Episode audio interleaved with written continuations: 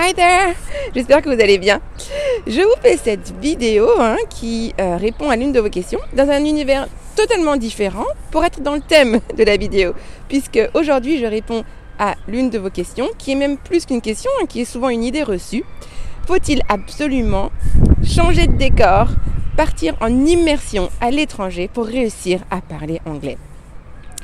Alors je vous réponds à cette question hein, qui me vient souvent. Euh, je parle avec euh, beaucoup de personnes hein, qui me contactent et qui souhaitent euh, enfin réussir à parler anglais, à parler couramment, hein, et lever ce blocage qu'ils ont, qui les freine dans, leur, bien, dans leurs objectifs professionnels souvent et dans leur, dans leur ambition. et pour bah, répondre à cette question, je vais vous donner en fait euh, l'histoire, vous partager l'histoire euh, de l'une de mes apprenantes. Alors, je, très rapidement, hein, je ferai prochainement une vidéo interview avec elle pour qu'elle vous partage hein, son, euh, son parcours. Elle le fera certainement mieux que moi. mais je m'inspire eh bien, de son de son parcours à elle pour répondre à cette question. Faut-il absolument aller en immersion pour réussir à, parler couramment, à être autonome en anglais?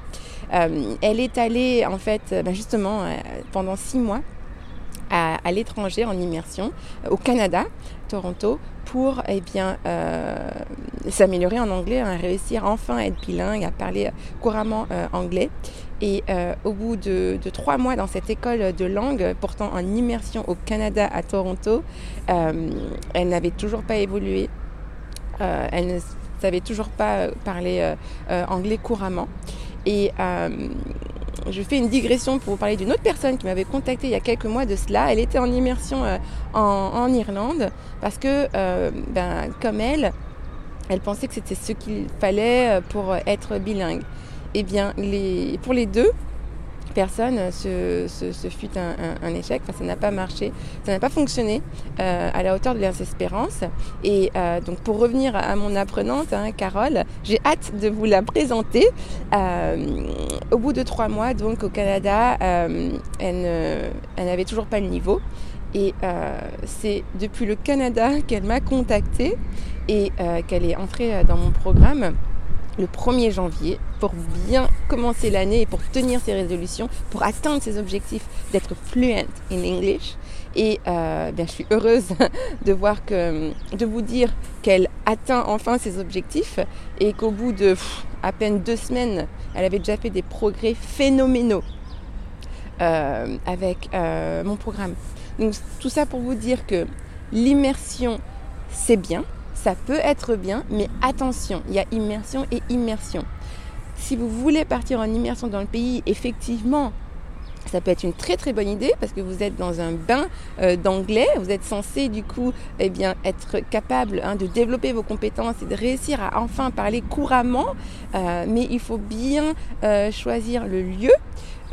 choisir eh bien, le, contexte, hein, le beau contexte, parce que comme je vous le disais, hein, je côtoie euh, des personnes qui, sont, euh, qui ont fait une immersion à l'étranger et pour lesquelles ça n'a pas fonctionné. La preuve avec Carole et, euh, la deuxième personne dont je vous parlais en, Irlande, et j'ai d'autres exemples hein, comme ça. Donc, quels sont les bénéfices de l'immersion en pays étranger? Bien, déjà, vous êtes dans un bain d'anglais, vous entendez l'anglais tous les jours et vous êtes plus à même à parler, à entrer en communication avec des anglophones, que ce soit des Américains ou, autres. Euh, donc ça, c'est le gros point euh, positif. Euh, l'autre point, c'est que, étant donné que vous êtes dans un bain d'anglais, vous n'avez pas d'autre choix que de parler anglais.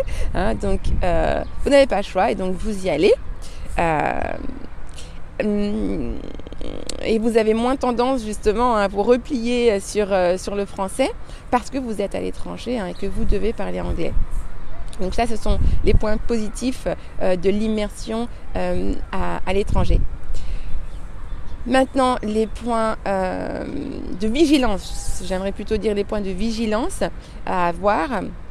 Il faut vraiment être sûr que eh bien, vous aurez le cadre qu'il faut hein, et les professionnels qu'il faut pour développer vos compétences en anglais. Euh, il faut également vous assurer euh, que vous puissiez être dans une, dans famille d'accueil, hein, grâce à laquelle vous pourrez eh bien, parler du coup constamment anglais, parce que vous parlerez anglais dans, votre, dans les cadres de votre école de langue, si vous êtes inscrit à une école de langue en immersion, et vous parlerez également anglais à la maison hein, avec votre, votre famille d'accueil. donc voilà, comme très souvent, il y a toujours du pour et du contre. Hein, euh, donc, bien heureusement, ce n'est pas impératif euh, d'aller dans un pays euh, anglophone très lointain pour réussir à parler anglais. Bien heureusement, hein, il y a d'autres moyens hein, de réussir à parler anglais, à devenir fluent, à parler couramment tout en restant en France. bien heureusement. Mais voilà, si vous comptez effectuer une immersion à l'étranger, faites bien attention à ces points-là. Hmm, le rythme des cours, hein, si vous inscrivez dans une école de langue, l'encadrement, euh, les, pratiques. Hein. faites bien attention sur euh, les temps de pratique à l'oral parce que pour devenir fluent, vous avez besoin de pratiquer énormément. Donc faites bien attention à ça. Et euh, aux familles d'accueil également, faites bien attention sur le fait que vous souhaitez une famille d'accueil qui, eh bien, qui vous prenne en charge, hein, qui, qui ait des échanges avec vous. Moi, j'ai vu euh, j'ai des expériences, des retours de personnes qui étaient en famille d'accueil, mais qui ne parlaient pas. Elle ne parlait pas anglais avec elle. Cette fameuse euh, euh, jeune femme qui était en Irlande, était dans une famille d'accueil, mais elle n'avait aucun échange avec sa host mother, sa, mère d'accueil. Quasiment aucun. Donc, on perd beaucoup l'intérêt hein, si on est dans une famille d'accueil avec laquelle on ne peut pas échanger en anglais. Hmm. Donc voilà, voilà ce que je vais vous partager. Il y a immersion et immersion. Faites bien attention si vous voulez, euh, si vous voulez bien aller en immersion dans un pays anglophone, que ce soit l'Angleterre, le Royaume-Uni ou les États-Unis ou autres. Hein, faites bien attention à ces points de vigilance. Et bien évidemment, il y a d'autres solutions euh, ici en France pour réussir à, devenir fluent et à enfin être autonome, comprendre l'anglais, le parler euh, vraiment en toute simplicité. Donc, bien, si vous avez aimé cette vidéo, mettez-moi un petit pouce bleu et, et puis eh ben, partagez-la également. Hein. et quoi d'autre Et abonnez-vous à la chaîne hein, pour ne rien louper. Surtout que bah, le témoignage de, Carole approche, hein, donc elle pourra vous partager son expérience bah, à la fois au Canada et puis son expérience dans, dans, mon programme de, formation qui, qui l'a fait euh, passer au niveau supérieur comme elle le souhaitait. Donc abonnez-vous pour ne rien louper.